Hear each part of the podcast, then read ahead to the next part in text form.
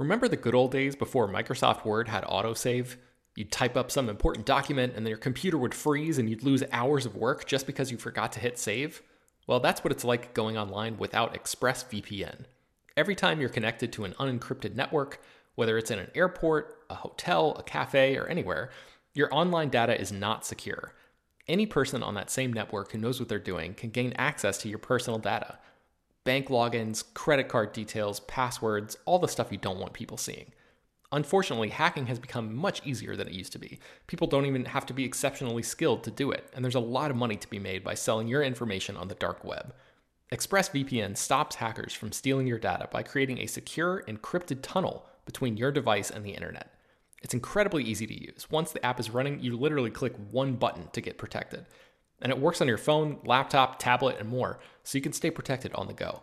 I've been using ExpressVPN for a little while now, and I can rest easy knowing my info is safe and secure. I've heard horror stories of people who've been hacked, and it sounds like a massive pain to try to get any resolution in the aftermath, so I am not interested in finding out what that process is like. Secure your online data today by visiting expressvpn.com slash slash film. That's E-X-P-R-E-S-S-V-P-N dot com slash slash film and you can get an extra three months free. ExpressVPN.com slash slash film. Hello, everyone, and welcome to Slash Film Daily for Tuesday, February 12th, 2019. On today's show, we're going to discuss what we've been up to at the water cooler. This is Slash Film Editor in Chief Peter Sciretta. And joining me on today's podcast is Slash Film Managing Editor Jacob Hall. Hello, hello. Weekend Editor Brad, uh, Brad Oman. Hey, that's me. Senior Writer Ben Pearson. Hey, what's going on? And writers Hoai Tran Bui. Hey, everyone. And Chris Evangelista. Hello. So uh, we're recording this on Tuesday. Jacob is still sick. Are you feeling any better, Jacob? I am operating at about 70% today, so I'd say that's an improvement. We're recording this a little earlier than normal, uh, so that's we can uh, get you before uh, the meds hit. So yeah, yeah. So, Sudafed time a little bit later on. So yeah. Okay. Uh, let's start with what we've been doing. Uh, this week I went to DreamWorks Animation in Glendale. They have this beautiful campus, uh, which like seems like an oasis. Uh, you know, hidden between the concrete of Los Angeles, and uh, I interviewed the filmmaker of the How to Train Your Dragon series, Dean DeBlois, and uh, about the new film, The Hidden World, and that interview will hit uh, the week of release, which I think is next week or the week after, something like that.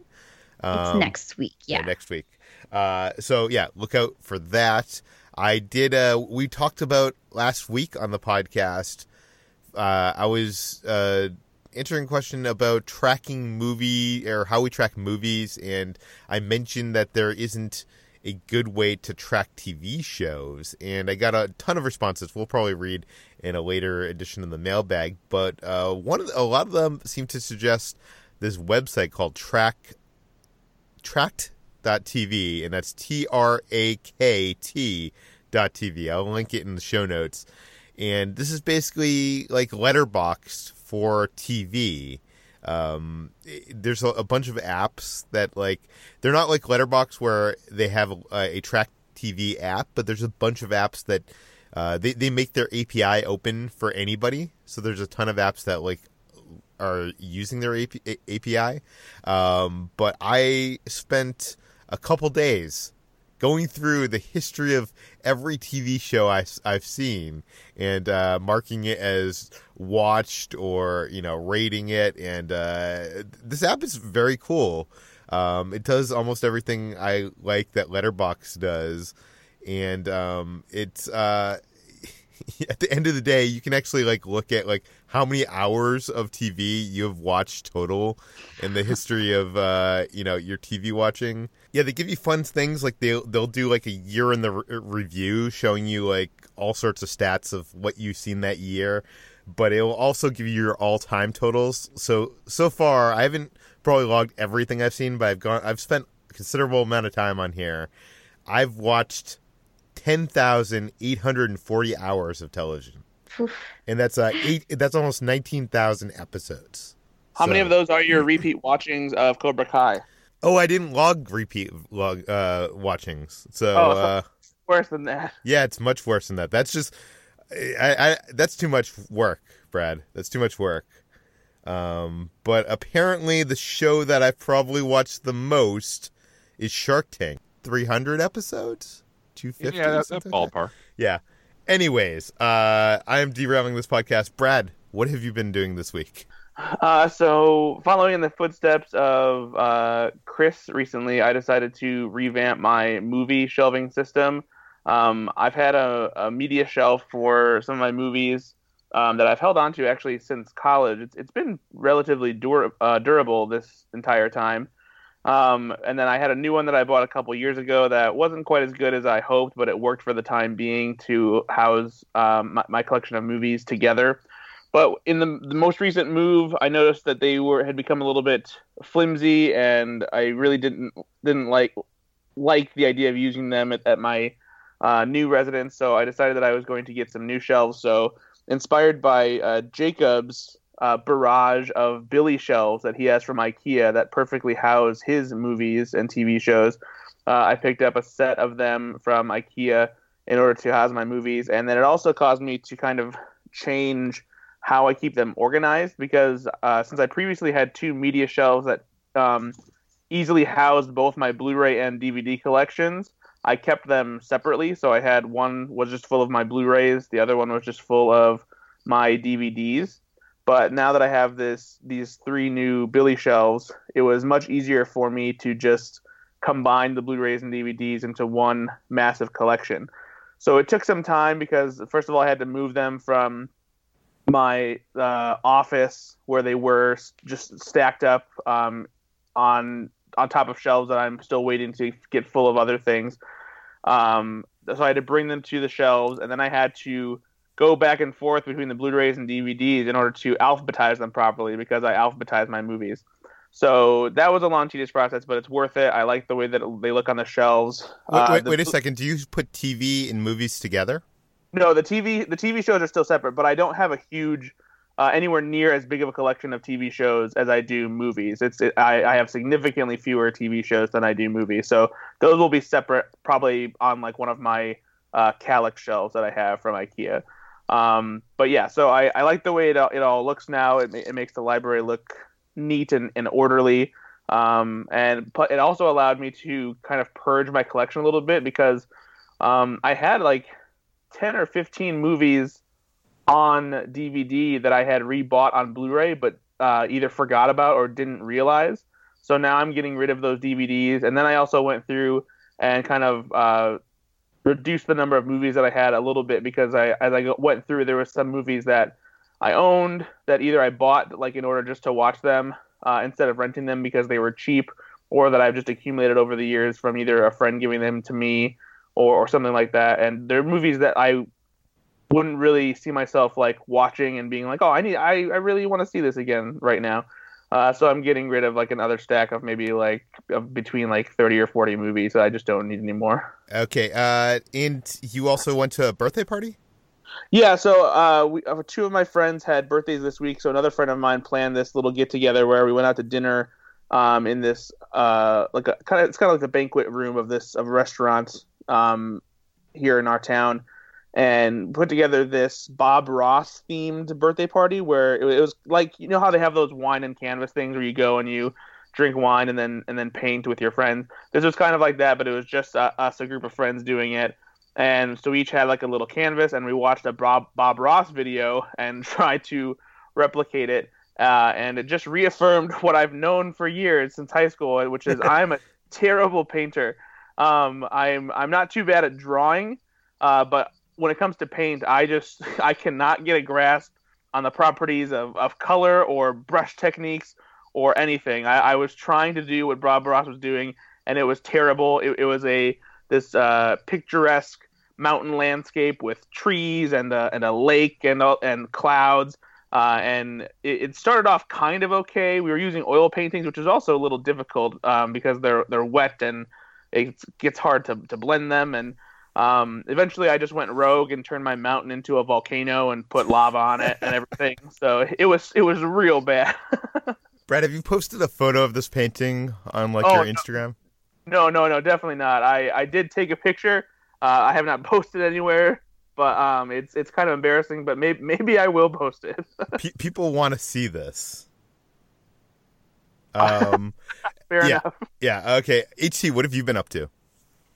I went home for the weekend for Lunar New Year celebrations. So Lunar New Year was about a week ago. It was on the fifth. So this I went home um, on the weekend after to uh, in, indulge in some festivities and lots of great Lunar New Year food. Um, in Vietnamese, it's called Tet. So um, I didn't have anything, have any celebrations when I was here in New York, but uh, I ended up, I um, my mom has instilled in me some kind of some superstitions that I try to uphold a little every year. Uh, so there's like the you have to have a clean home and a like clean self when the new year arrives, or that it will accumulate in bad luck and stuff. So whatever you do on the new year, the day of the new year will basically like um, uh, indicate what your luck will be for the rest of the year. So I'm uh, I'm I'm always a little bit um, cautious whenever I do something on the new year. Like my I remember my mom uh, when I was young would be would ask me to not come home at midnight uh, of the new year because otherwise I would be the first person in the door. And the first person in the door is usually uh, the indicator of who will be will be the indicator of what your luck will be as well. It's like if they're a good person, they'll bring good luck to your home. And apparently, I was not worthy of that. So um, she'd always be like, "Get home before midnight. We're having your uncle come be the first person in the door." Thing. So uh, I went home and um, I, I had don't some get great this, food. HT. Like, are you bad luck? apparently. This is Because she, well, I asked her why, and she's like, "Well, first of all, you're always late to things." And I'm like, "What does that mean? I'm like a l- unlucky person." I feel like this is Um, traumatizing. I know. But um, I mean, with my apartment, I was the only person who could go in and out, um, apart from my roommate. So I was I was the first person for my roommate. Roommate. So we'll see how the luck holds up in my apartment this year. Who knows? um, but yeah, I went home and uh, just had um, lots of great food. We exchanged those, you know, red envelopes that uh, you might have seen that uh, contain money. Um, and uh, I still am getting them despite being an adult with a job now. So I'm very happy. I'm still getting them from my um, parents and aunts and grandma. So um, those are usually also supposed to be a bringer of good luck as well. And when I was young, it was my only source of allowance. So now I have income and this uh, lucky envelope. So it was a great time overall, and I was just happy to see uh, my parents and um, relatives again for the new year. Very cool. Ben, what have you been up to? Uh, I had a chance to visit the Warner Brothers lot on Friday. I saw some early footage from Shazam, which is DC's upcoming superhero movie. I wrote a big thing about that. I got to talk to David F. Sandberg, the director, and Peter Safran, the producer. Um, uh, you know, in like a group setting. So maybe we can link that in the show notes and people can check that out. Um, I, I, that went up on the site yesterday. And then on Monday, a week ago, or actually a little bit over a week ago now, I went to the LA premiere of a new movie called The Man Who Killed Hitler and Then the Bigfoot, which is like one of the most ridiculous titles uh, that you'll probably hear this year. Uh, this movie stars Sam Elliott uh, as the titular man who does this. It's, it's set in like the late 1980s and it's got sort of like an alternate history. He actually does kill Hitler, and that's how World War II ends. Um, but in this world, the his, his act was sort of uh, covered up by the government. So um, it, you know everybody everybody else who's living in this world thinks that the war ended the way that it did in our world. Uh, but then years later. Um, he is called back into action to take out the Bigfoot in Canada because this this creature is is posing a uh, like a biological threat to the world. Uh, it sounds way more ridiculous than it actually is. the The title and the the premise sounds kind of um, you know like this pulpy grindhouse kind of movie, uh, and it's really not that. It's it's a very slow.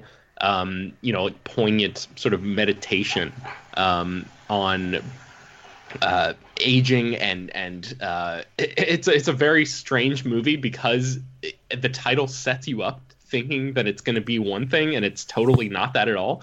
Uh, I got to talk to Sam Elliott a little bit right before the movie started, and he basically told me like, yeah, the trailer is not indicative of, of what this movie actually is. Because the trailer sort of makes it look like this action packed thing with Sam Elliott like running through the woods and hunting Bigfoot and that happens in the movie but it's a very very small section of the film. So uh, anyway the movie is um I don't know uh, tonally sort of all over the place but uh, who would have expected a, that from the title of the movie? I know I know. Uh, Elliott gives a, a, pretty good performance and he was a really nice guy um really great to talk to and he you know he's nominated for an Oscar right now for um, his supporting role in A Star Is Born. So it was cool to get to talk to him and, and to be there and and um, you know I'm a big fan of his from going all the way back to you know movies like Tombstone and and um, obviously The Big Lebowski and a bunch of great stuff that he's been in. So uh, yeah, that was my Monday last week. Very ben, cool. I have a question about this. Yes. Uh, about two years ago, I spoke to a South by Southwest uh, programmer who said they turned this down uh, because they could not justify playing move with that title with the tone that it has. They thought people would be would, would turn on it in a hard, harsh way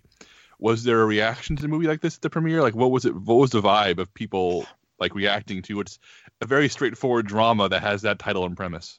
I wish I could have seen it in a film festival environment to get a genuine reaction, but because it's a premiere and like Sam Elliott and his wife uh, were there, and like you know, uh, I think his whole family, actually, his daughter was there as well. Um, a lot of the people who were making the movie were there, and like the executives and stuff. So when it was over, people in the theater were just standing up and you know congratulating each other and being like, "Oh, that was so great!" And like my wife and I were looking at each other like we felt really bad because we didn't like the movie that much.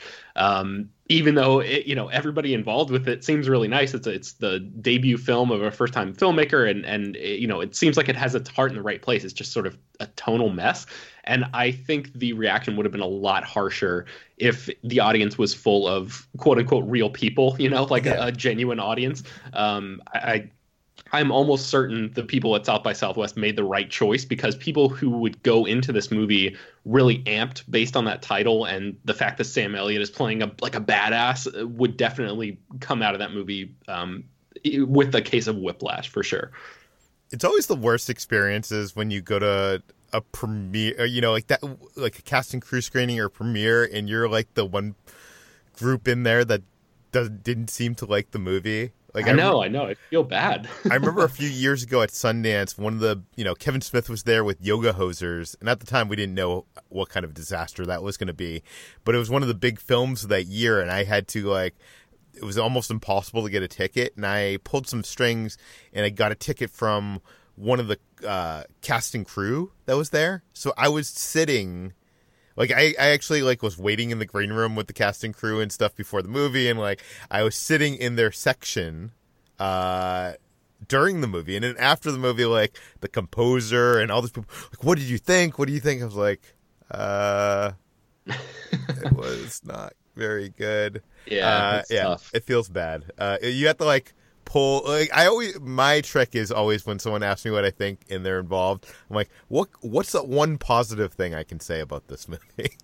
yeah, and like Sam Elliott's performance is pretty good. I would recommend though that if you're looking for a good late career Sam Elliott performance, in addition to his work in A Star Is Born, check out this movie called The Hero that came out a couple years ago because that one there you know, there wasn't too much chatter about that, but he I think he's a little bit better in that film, and that's like maybe a little bit better movie all around let's move on to what we've been reading. Uh, this week, I have been reading Juan Tamariz's uh, the the Magic Rainbow. Uh, for those of you who don't know, and you probably, if you live in America, you probably don't. Uh, Juan Tamaraz is probably the greatest and most respected magician alive. He's a Spanish magician. Uh, if you go to Spain or South America, like he is, you know, the biggest thing there. Like he's like uh actually like a part of that pop culture in a way that no magician is over here. And uh, over his career, uh, I think he's probably rounding out his career now. Uh, he's written six books that have been translated into English, uh, which are honestly, I think five out of the six books are considered the greatest magic books of all time. So he uh, has been working on this book called The Magic Rainbow for the last, I think, like 10 years or something. The book is 600 pages long. And uh, it's finally been published and translated into English. And I've been reading that and, or, you know, trying to get through these 600 pages. It's very dense with magic theory. It's, uh, it's, a magnum opus of magic performance theory and uh, presents essays and explanations and revelations and insight and analysis. And some of it is very uh, grandstanding uh, stuff, and some of it's very useful. But uh, I I'm excited to get through this thing because I have sitting on my shelf a book from Blake Harris, one of our contributors, the, his new book, The History of the Future. Jacob, I hear, hear you actually have this book as well. Have, have you started reading it? Uh, yeah. Dis- disclosure, real quick. Once again, as I as I did when we talked about his previous book, Console Wars, Blake has written for Slash Film.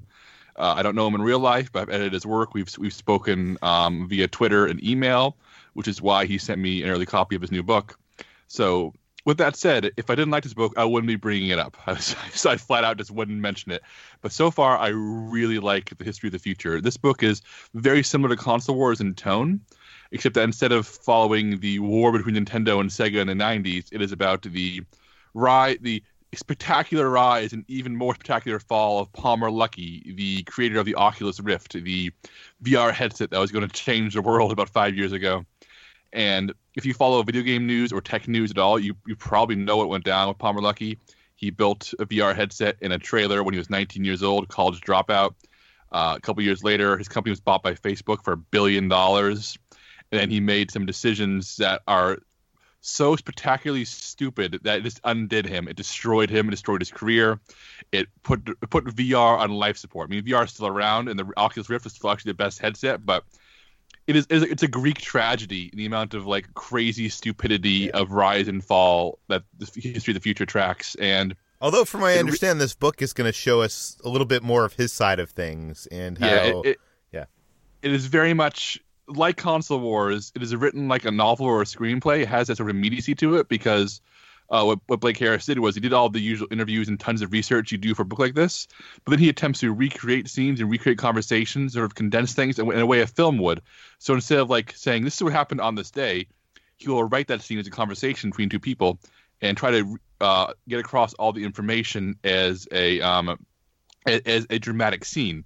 And some people didn't, didn't, like those console wars. I think it reads really well, and it reads like you're like like it reads the, the, the with the pacing of a TV show or a movie. It really like reads like the Social Network Part Two, which makes sense because Mark Zuckerberg is a huge character in this book, and Palmer Luckey, uh, knowing what he ends up doing, haven't got that part of the book yet. Like I walked in this book thinking, man, he's such an idiot. He's such a friggin' moron. I can't wait to like root for this guy's downfall. But he's just a really, really dumb kid. He's a really, really smart, really, really dumb kid who does something, who does some really stupid, idiotic things, and it puts a face on on a guy who became like this figure of like scorn and, la- and a laughing stock. And I don't think ever like for, hope doesn't forgive him. I'm, I'm, at that point yet, but it definitely helps you understand what kind of person he is. And I'm ve- I'm very excited to keep reading it. I'm I'm trying to pace myself. Like I I blitzed through Console Wars, his previous book, and that book is just an absolute blast. And this book, uh, unlike Console Wars, which is ultimately about people who are really good at their jobs, doing the right things, and who I ended up like really falling in love with some really nasty bad people enter the narrative of the history of the future and they become really heavily involved in the story in ways that I'm dreading because I, I know what kind of people they are. I'm talking about like the alt right movement plays a part. You know, Mark Zuckerberg and all the Facebook shenanigans, Palmer Luckey's future decisions. I am I am dreading watching Palmer Luckey's downfall from from this personal perspective. It's like hurting my soul knowing that where I am in the book right now, where he's rising so high, is going to crash and burn in, in a way that is going to like leave scars on an entire industry. It is a fascinating read. Yeah, and uh, from what I understand, Blake Harris got like for the first time ever an unprecedented. Um, that Facebook gave him unprecedented access to basically go in and be in Facebook and interview anybody and talk to anybody he who wants and you know get access to emails and and whatnot. Uh, so I, am excited to read this because it seems like it's going to be uh, a very insightful look into uh, that company and this you know this small space and time. HT, what have you been reading? Um, I have been reading Dracula by Bram Stoker, diving back into the classics again. Uh, this is a book that has been sitting collecting dust on my bookshelf for a while, and um, I was kind of actually wanting to dive into Dune next uh, in preparation for the feature film, but uh, I wasn't able to get a copy. So I was like, you know, might as well just read Dracula. It's been waiting for me, and um, it's it's so good. Uh, I've always been um, particular to the graphic, the gothic um, horror genre, rather kind of the romance section of that. Jane Eyre, Rebecca, those were a lot of my favorite books growing up. So it's really interesting reading uh, something from this genre that's uh, from distinctly horror um, perspective and angle. And it's so, I'm only about a third of the way in. I've gotten to the part where uh, Jonathan Harker has uh, spoilers for anyone who has does not know anything about Dracula, escaped uh, Transylvania with his life, and um, it's surprisingly action packed, uh, which I did not expect. I fr- from my experience with gra- with a uh, gothic horror and the gothic genre, uh, usually it's quite a slow build, but here it kind of dives right into it, and a lot of the action doesn't really take place in Transylvania, surprisingly. So um, it it's a for those who don't know about this story, it tells the story about uh, Count Dracula, who is the sort of root of all of a lot of vampire mythology and literature, and uh, it's how he um, decides to move from Transylvania to England to find new blood and spread the curse of the undead, um, and uh, it, a, a, small group of men and women uh, tried to take up arms against him, led by Professor Abraham Van Helsing. And uh, so this is um, mostly told through a series of letters and correspondences, which was really interesting, but also kind of a, a staple of the Gothic genre as well. And um, it's very good so far, and uh, I can't wait to finish reading it. I know that Jacob was, uh, in particular, quite excited that I was I took this up. Um, so, Jacob, what are you what are you um, what do you want to say about Dracula? Oh, Dracula is so good. I mean, I love the the like the old Universal monster movies and love many of the adaptations, but nobody has managed to capture what makes this book so good. And you hit the nail on the head, HT. It is an action-packed book. There's so much like excitement and adventure. It's a, it's like a there's there's a lot of great horror and it's very chilling and great creepy stuff, mm-hmm. but it's like it's swashbuckling at times, and it's and for for a book that's written in like the form of diary entries and letters, it's especially interesting because it reads like, hey, let me tell you about this adventure I went on, and it's really really fun. And you haven't gotten to my favorite part of the book yet. We'll we'll talk later, but there is a stretch. The, the final third of the book is the part that all movies always cut out, and it's my money the best part of anything Dracula ever. And it is a blast. And I'm I'm still waiting for somebody to look at the last third of Dracula and take that one chunk and make it an entire movie because I think you could. I think it'd be the best Dracula movie ever. But we'll talk more later on. Okay. Hmm. Very interesting. Uh, Chris, what have you been reading? Uh, I recently read this very long CNN article by Thomas Lake called uh, Lost in the Woods with James Brown's Ghost. And it's this in depth investigation on whether or not James Brown was murdered. And, you know, that sounds crazy, but if you read this piece, it seems very plausible. And, you know, the piece doesn't draw a conclusion one way or another, but it does make a very strong case for the fact that this actually happened. Uh, it does. I mean, I guess it doesn't have any conclusive results, right? Right. Yeah. There's no like, you know, here's the proof. It's you know, you have to draw your own conclusions, but it, Did it reads like you? What's that? Did it convince you that he was murdered? I really don't know. It sort of did, but at the same time, you know, there's always a chance it's just you know, a lot of it's like hearsay and coincidence, but there it there's a very strong chance that it actually might have happened. I feel like this is the kind of thing that would eventually be turned into like a Netflix documentary yeah, it, as I was reading it, I had that same thought where like any day now, this is going to become some sort of you know five part Netflix series. Well, we will link that CNN article in the show notes if you want to check that out. Let's move on to what we've been watching. I'll start things off by saying I rented Blindspotting on uh, iTunes, and uh, you guys were right. This is one of the best films of last year. I'm if I had seen it last year, I would have included it in my top ten Um, this is a movie about a man who is in his final days of probation, uh, and alongside his friend, who is basically the the embodiment of trouble, uh, are living in Oakland, California, which is being gentrified uh, by hipsters who drink ten dollar green drinks and eat veggie burgers. Um, the the the movie is oftentimes hilarious. It's very powerful, moving. Uh, it the climactic scene. Uh, it has these freestyle rap sequences that work better for me than most like you know song scenes in musicals. Um, I want to see more films like this. Uh, there's also a sequence where they're telling a story, uh, which reminds me of kind of like Michael Pena's uh, scene in Ant Man, and I think it tops that actually. Uh, so uh, if you uh, have not seen Blindspotting, uh, you know, correct that mistake. Go see it. I, I highly recommend it. Um, I also attended the junket screening for How to Train Your Dragon: The Hidden World. I love the original film. The second film I remember liking, but I can almost only remember like two or three things about it. Uh, so it has not, uh, you know, its legacy in my mind has not uh, remained heavy. Uh, but I um, saw the sequel and uh, or this uh, th- this is the conclusion to the How to How to Train Your Dragon trilogy. And it's an epic, thrilling, beautiful, and surprisingly emotional conclusion at that.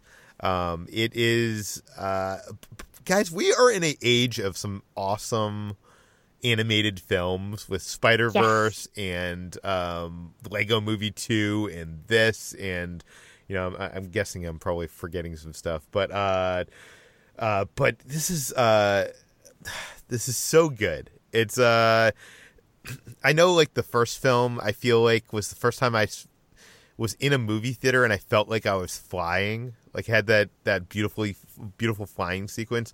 And this film I think follows that up with uh it might even top it in in flying sequences. Um, all the characters have arcs. All of them get their moments. Uh, it's also very rare that in an animated franchise that you get to grow up with these characters. Like I know in Toy Story the Toy Story franchise, we get to see Andy grow up in the background, but he's not a main character. the The toys are basically the same throughout the, the, the franchise, and that that's a lot. A lot of uh, animated sequels are like that, right? But with How to Train Your Dragon, you, you really are growing up with these these characters. These characters are changing and becoming more adult, and it's it's it's actually interesting that we don't really get that much in American animated cinema. Um, it's uh, this is how you do a trilogy. I really hope they don't make more of these because the ending is so perfect.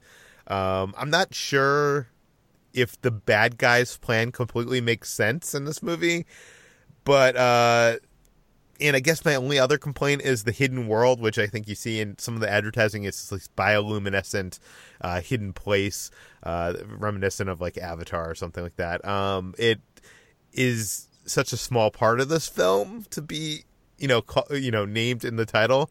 But aside from those two nitpicks, I really love this film. If you if you like the first film in this franchise, go see this uh, when it hits theaters at the end of next week.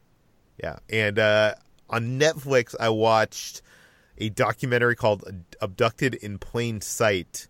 This is a 2017 documentary, so this isn't a documentary made by Netflix. This is a documentary bought by Netflix that I know played the festival circus, uh, circuit, and um, it's a stranger than fiction true story of this family, uh, naive church going Idaho family who fell under the spell of a sociopathic neighbor with designs on their 12 year old daughter. Um, it's a very talking head style documentary with these dramatic reenactments, uh, which are presented almost like they're vintage family film footage.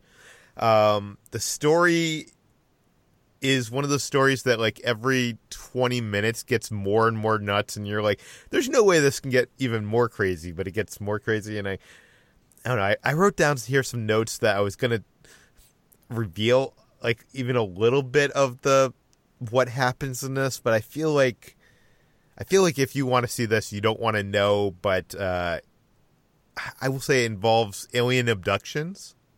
So, uh, you should check out this documentary. It's it's infuriating. It's insane. Uh, Chris, you all or wait, who also saw this film? It was Chris. Yeah, yeah. it was me. Yeah, yeah. Um, uh, like you said, the less you know about this, the better. But this is uh infuriating. This is a very upsetting documentary, and it will make you hate just about everyone except uh, the victim, the one victim. Everyone else, you're going to be gnashing your teeth at. So don't don't expect this to be like you know a, a fun, quote unquote fun true crime thing because you know some true crime things, even when they deal with murder. They're entertaining, I guess is the word you can use for it. But this is not that. This is very disturbing and it's going to make you angry.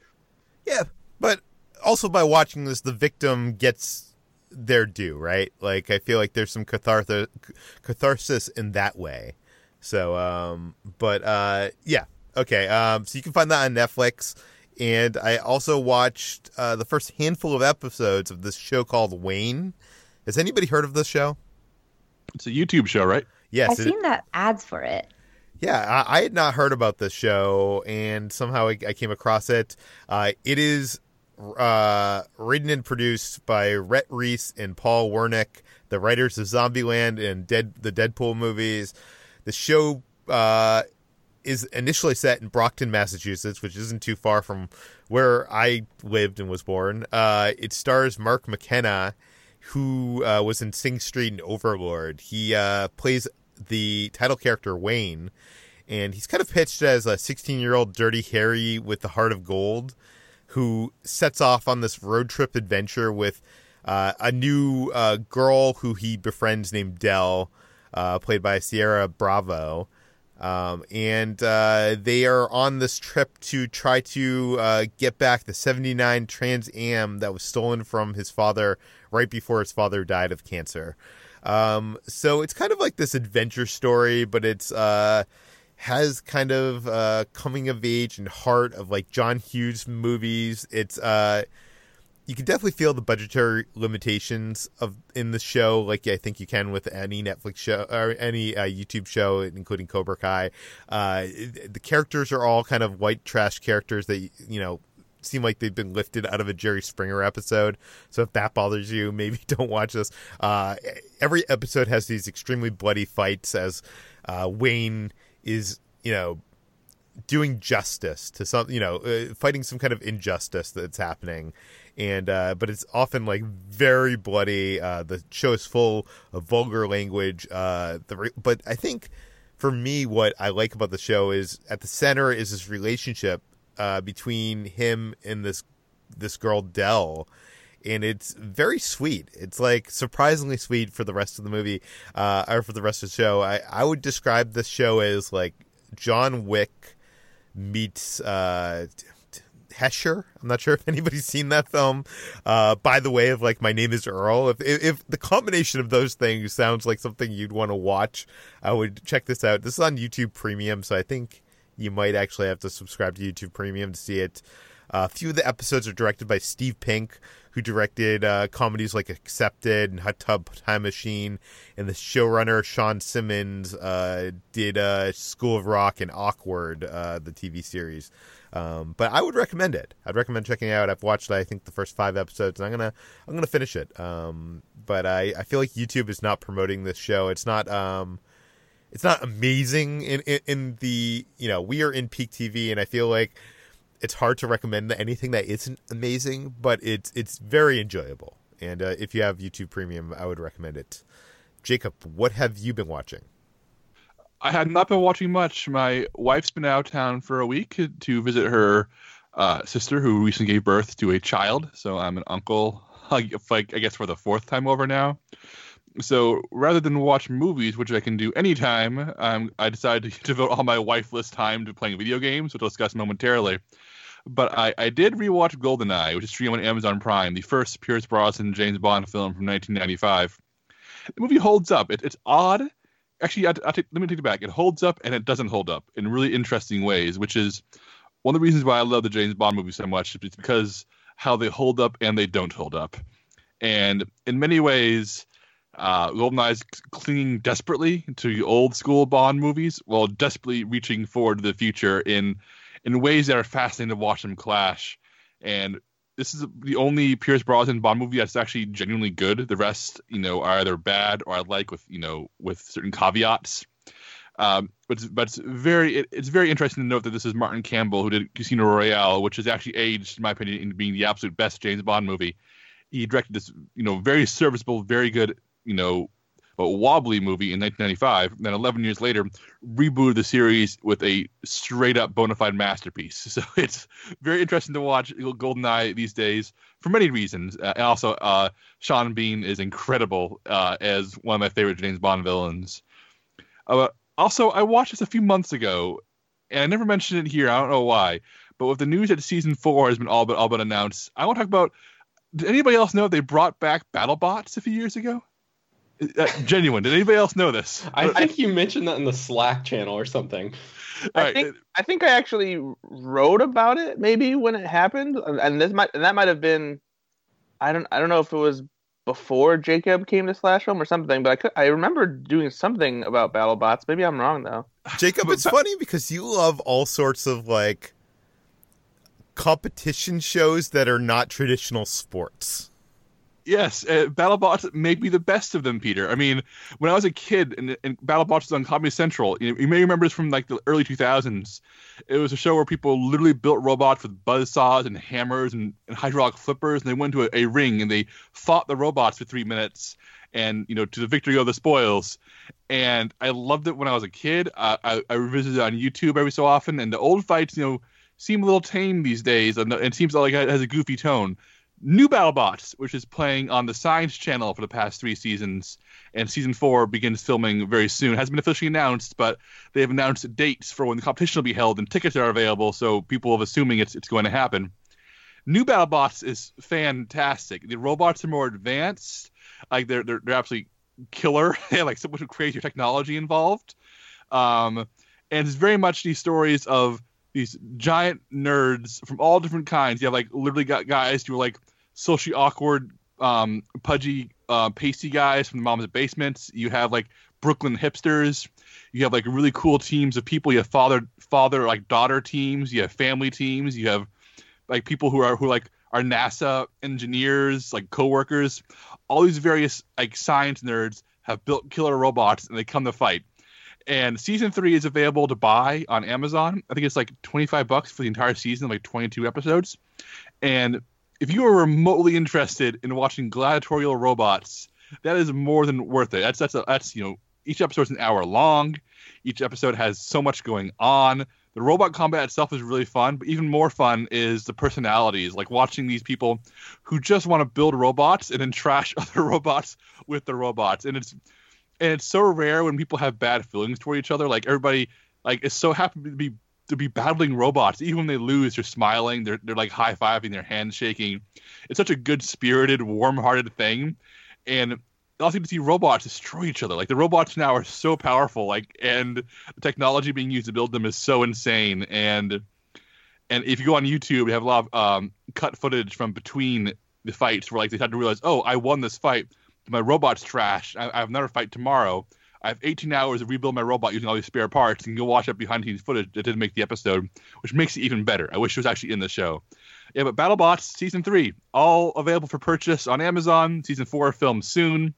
And I can't believe how much I love BattleBots. Even my wife, who rolled her eyes so hard, like was hooked after episode one. So BattleBots, please go watch BattleBots. It's really good. Jacob, I feel like in a, a few years from now, we're going to be looking back and we're going to be like, how did the the fall of mankind happen? And it's it's, it's going to be two things. It's going to be reality television and it's going to be battle bots. Reality television, obviously, and you know our leaders, and uh, you know battle bots are going to be the ones that take over. These robots are going to become sentient, and all because you enjoyed watching them compete against each other on TV. Oh, it'll be worth it if BattleBots is that good. okay, uh, Chris, what have you been watching? Uh, last night I saw uh, Happy Death Day to You, which is the sequel to Happy Death Day, and my review is up on slashfilm.com as we speak. Uh, and I loved it. I was, I was, you know, I liked the first film, but I, I was not expecting to love this film as much as I did. Um, it, it completely ignores the first film's tone, which was trying to be sort of a series, not a series, but like an actual horror movie with some comedy. And this is just a full blown comedy, which might throw some people off, but I really liked it. Um, Jessica Rothe is uh, once again phenomenal. I don't understand how she's not like a bigger star yet because I honestly think she's a phenomenal actress. She she does so much in these two movies that it's you know she's constantly having to do like physical comedy and you know uh, regular comedy and drama and just horror. She she's she's basically running the gamut here, and I remain somewhat confused as to how she's not a bigger star yet. But the movie itself is is fantastic. I I loved it more than the original. Uh, Very cool. What else have you been watching? Uh, so uh, you know, I I mentioned this before, but I got a very big TV for Christmas, and so I've been trying to rewatch things that demand a bigger screen. And I realized my wife and I realized we hadn't seen uh, Titanic, the James Cameron movie Titanic, in a very long time, and I didn't even actually own it. So I was like, you know what, let's let's watch this. So I bought it on Blu-ray, and we sat down over the weekend and we watched it and uh, that movie still holds up. Um you know I, when that came out it was a huge deal. I saw it several times in theaters and uh you know I, I know over time it's gotten this weird reputation because of just i don't know james cameron's general jerky attitude but you know it's it's a great movie. Um it does have some things that don't really work. Um i think you know leonardo dicaprio's uh very italian friend I forget. I think his name is like Fabrizio. He's just awful. Where he's just like, ah, I go to America. He's just talking like that. he's like, ah, we, I love meatballs. It's really like it's just hammering it home. Like, all right. And then like at the beginning of the movie, where you know Kate Winslet and her mom and Billy Zane show up. Billy Zane gets out of the car and he's like ah, there's that unsinkable ship. God himself can't sink it. It's like, all right, like I get it, James Cameron. You should tone it down just a little bit. But other than that, I, I really loved it. Kate Winslet is so good in this movie. I think this is like the first time I became aware of her as an actress. And um, one thing I, I, I never really picked up on when I you know when it came out, but I, I did this time and I really appreciated it is that her character is the one who really like initiates like all like you know the romance which is not really typical for you know big hollywood movies. Like it's usually like the guy chasing the girl but she's like really doing all the heavy lifting. Even that scene where like they finally you know uh, she and leo finally have sex in the car. Like he's he's sitting up front acting like a chauffeur like a jackass and she like grabs him by the like neck.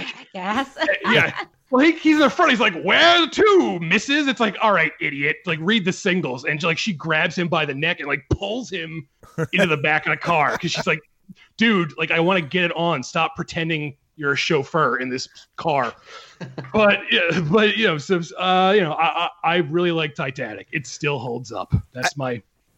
I have a question Yeah. for you. What do you think Titanic's legacy is in pop culture? Because uh, I was with some friends over the weekend and we were going over the top uh, films of all time by worldwide box office, and we went. I, I think we got down thirty movies in that in that list. Every single one, I think, are films that people like have posters on their walls and walk out. You know, it's not it would not be surprising to see someone with a T-shirt, you know, walking down the street of those movies or like characters from those movies, except for two movies. One of them is Avatar, the number one of all time, and number two is uh, Titanic. Like, I I mean, I think Titanic definitely has a bigger place in culture than Avatar. like, you know, I, I- I feel like people will still quote that goddamn king of the world thing, but no, I can't remember a Yeah. single quote from Avatar. I don't know what anyone says in that movie. hey, Chris, This is Chris, I, stupid. I see you, Chris. I see you. I also think that there are a lot of people who do own posters of Titanic. Um, so it might not be on T-shirts, but definitely Yeah. there. It's a very widespread poster. I, don't know, I just when- find it strange It, it came out when it was re-released. Like a lot of people saw it and re-released, right? People love Titanic, I don't think people would flock to a re-release of Avatar. Yeah. Am I right? I don't know. I, uh, I hope not. we'll, we'll see with the uh, with the Avatar sequels, and I'm not saying that Titanic's a bad movie. I actually like Titanic quite a bit. I just find it strange that James Cameron's movies like tend to like people see them and like love them, but you know the, the only thing we yeah you're right the only thing that we kind of quote is the uh, king of the world and like if you're on a sh- boat or ship you do that thing in the front of the Well, boat those paint me like your French girls too. oh i That's a guess that one. too yeah yeah, that, that's a big one. Yeah.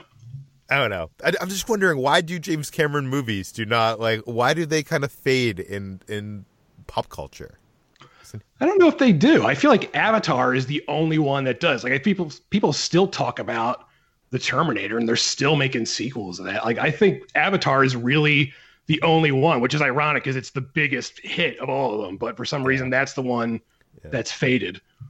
i still think the titanic faded i remember when that came out everybody was all about titanic but I I- disagree with you, Peter. I think P- Titanic is still so prevalent today. Like it, whenever it airs um, on reruns on TV, I know a lot of people who will just watch it over and over, despite its two and a half hour length. And But I'm not young, saying watching. I'm saying like it's part of your everyday life. Like like like Star Wars is part of my everyday life. Like even like you you get to like the Despicable Me movies and the Minions movies that are in like the top 30. Like I can't go to a theme park anywhere and not see someone in a Minions t-shirt. Or I can't Yeah, walk down the yeah, street. But, yeah, but Titanic isn't the kind of movie where you like you're you you have action figures or like you're wearing like there are a bunch of T-shirts about it or or anything like that. Like it's it's not the same kind of movie that has penetrated pop culture in that same way. But I think it's still very much prominent. Yeah, uh, you know, it's just not in the same way that Star Wars is, simply because of there's not the same merchandise push and things like that. Yeah. Yeah, it's a historical drama. There's not really the same opportunities for uh, all of that stuff. But I feel if like if they had made a sequel with Rose in the 20s, like trying to raise a family in New York, that would be a franchise, and we can uh, you know talk about it some more. But that's Well, a pretty pick up- that's a pretty definitive ending. Everybody's dead. Yeah, it's Pick not a, it's not a yeah, it's not a franchise. It's a melodrama, and melodramas still have quite a standing. Like you think of From Here to Eternity, for example, and like you know the beach kiss and everything, and that's not something that's on T-shirts, but something that everyone's aware of, despite not having seen that movie.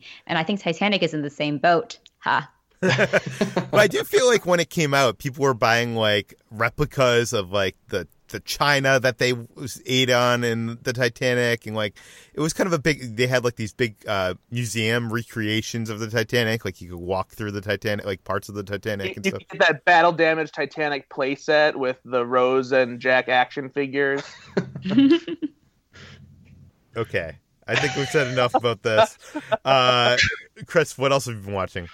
Uh, so uh, Shudder has this really great documentary right now called Horror Noir, and it's all about uh, the history of black horror. It's you know it's about you know African Americans and horror, and the, the history stretching all the way back to the start of film, and uh, it's it's really good. It's you know I I- know a lot about horror. I, I I'm not going to go off so far as to say like I'm an expert, but I know a lot about horror and this movie like taught me things or put things in context that I really didn't know before and I love when a documentary does that. I love when a film documentary does that instead of just, you know, telling me stuff I already know. Like, you know, uh, just as an example, you know, everyone knows, you know, Night of the Living Dead, it was a big deal that George Romero cast, you know, a, a black guy as the lead. Like that and I had already I had always known that, you know, but I always thought of it in terms of like trivia. Like that's a interesting thing that happened. And this movie, it really puts it in context because it goes through every decade up to that film. And when you get there, you realize what a huge deal it was for him to do that. Even though, you know, Romero has always always used to say like he wasn't thinking about that when he cast the role, but it, it really puts it in context and it, it reveals how just like important it was. And um, you know, the, the movie it goes all the way up to you know like Get Out, which is like you know the biggest recent uh, black horror movie. And you know, if you're a fan of horror in general, uh, I would really recommend watching this because it's really good and it's really informative. Where, where can people find this? This is now streaming on Shudder, the the horror streaming service, which everyone should have because it's like five bucks a month and it's great. And our own Marisa Mirabal wrote a uh, longer review for the site, which we'll link in the show notes. Uh, it's also very good. Yeah. I gotta say, I'm not a fan of that title, horror noir, because it reminds me of the rural juror from Thirty Rock. I didn't, I didn't think of that, but that's funny. Um, Uh, and finally, I watched the new Robin Hood with uh, that guy. What's his name? Taron Egerton and Jamie Fox. And uh, you know, I will say this movie isn't as awful as I thought it would be, but it's really stupid and really strange. Like it blends all these eras, which I just don't understand why they did it because it's it's clearly set in the past but it's like the Flintstones where it's in the past, but everyone has really modern stuff under different names. And it's like, why is this movie like this? And all the clothes are really modern. Like Maid Marian shows up and she's clearly wearing like a leather jacket from H&M and it's like why is why is she doing that when this is like medieval England it's it's so strange and you know some of the action is surprisingly good like you know the the bow and arrow stuff which is actually done practically like it's not all CGI. It's really Taron Taron Egerton like firing bows and arrows. Like it looks surprisingly cool, but you know, as a film, uh, it's it's it's very stupid, and I almost think you should watch it just to see how strange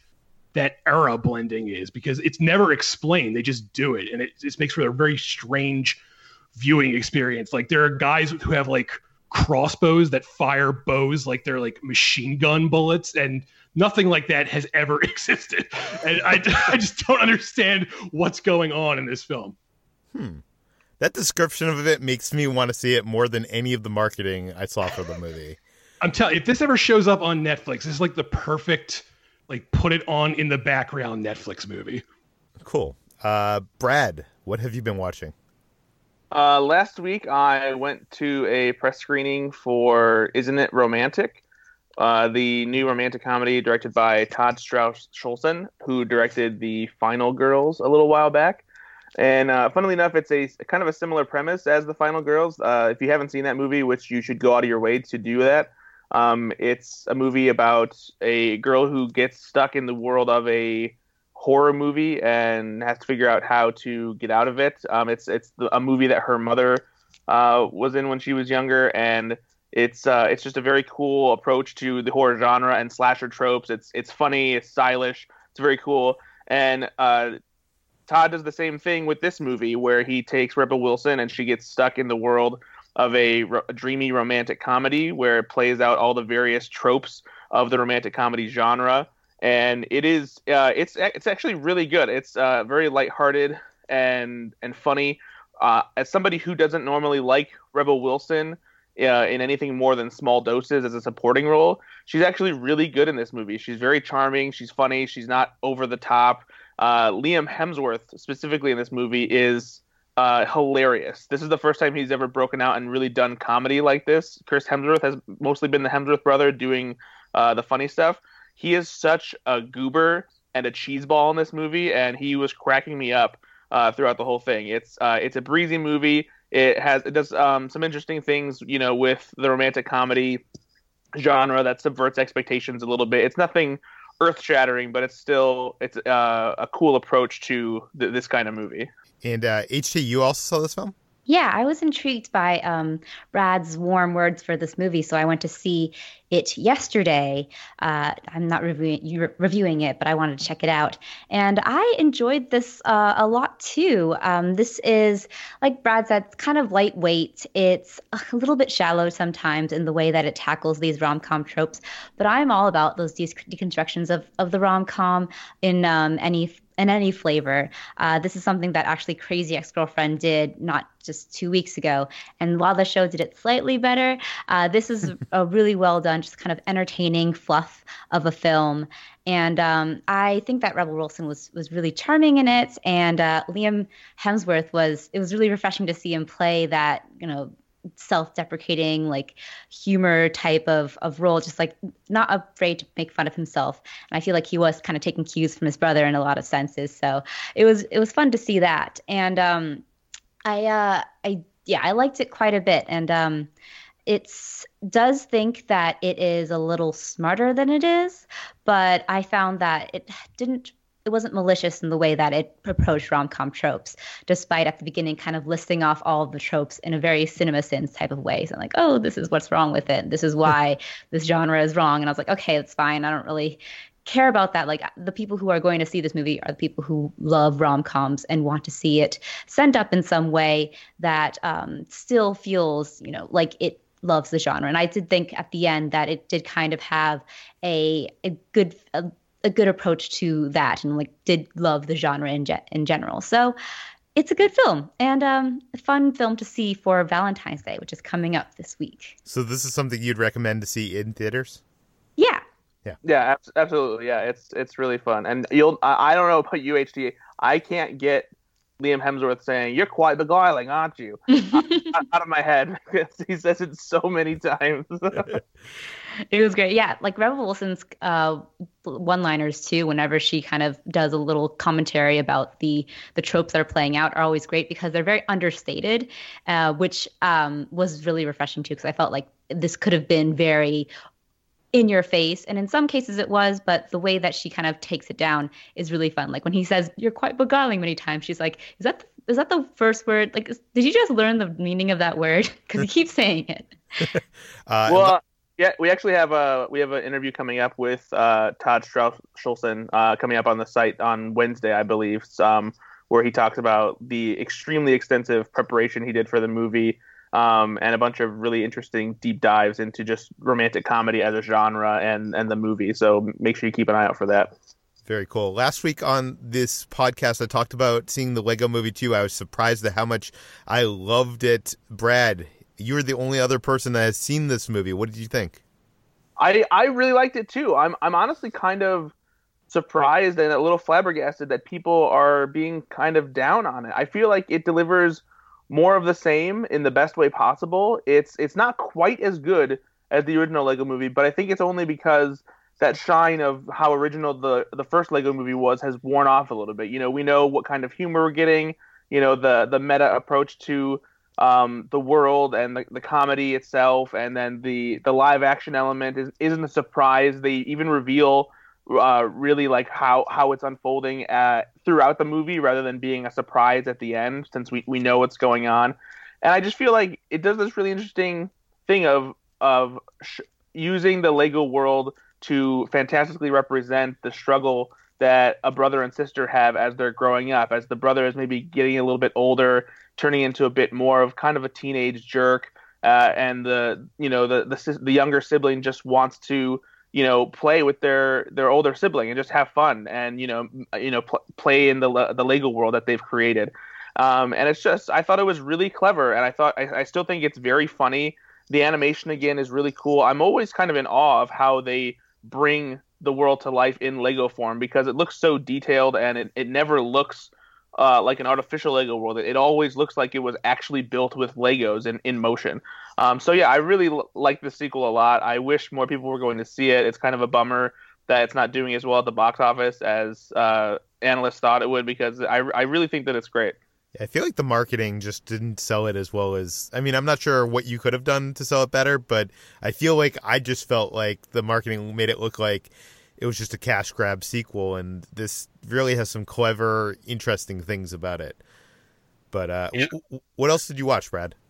Uh, I watched Four Weddings and a Funeral for the first time recently. Uh, I had never seen it before, so this was uh, it felt like a good thing to watch. My my girlfriend hadn't seen it in a long time, uh, and you know Valentine's Day is coming up, so in in that romantic comedy mood. Uh, and it's uh, it's fantastic. It's you know it's one of those classic British romantic comedies. Um, it's uh, comes from Simon Curtis, uh, who's behind Love Actually, and you can tell like his uh, his style is very much there. Uh, is it Simon Curtis or Richard Curtis? Am I saying the name wrong? Richard Curtis. Richard Curtis. Sorry. So yeah, Richard Curtis, and it's um it's very much in that same vein of Love Actually. This I think this is actually better, but I will say my complaint with this one, um and spoilers I guess if you haven't seen Four Weddings and a Funeral, even though it's you know like 25 years old at this point, um I don't like how the relationship between Hugh Grant and Andie MacDowell plays out throughout this movie because it's it's painted as like oh like they're the, the they're meant for each other. But like Andie MacDowell's character is adulterous and sneaky and like just it's she she cheats on her her husband and sure you could say like some relationships are spawned from infidelity but like she she leads Hugh Grant on and you just don't do that to Hugh Grant. Um, so I, I don't know. This just yeah, it, it felt really. I felt odd about it. As charming as it is, and as as as great as the ensemble cast is, the the romance at the core of it really just didn't sit too well with me. I just love that you, you just don't do that to Hugh Grant. Has anybody else like seen Weddings and a Funeral? Does anybody else like have similar perspective or like disagree? I have, unsurprisingly, uh, although it's been a while since I've seen it, and I remember it being quite like very dry British humor, and I enjoyed that a lot because I felt like the romance actually wasn't at the forefront. It was more just kind of the shenanigans of these like group of friends and everything that kept happening. And um, I think I was distracted by how just charming and beautiful Andie MacDowell is to remember her being quite so mean to Hugh Grant.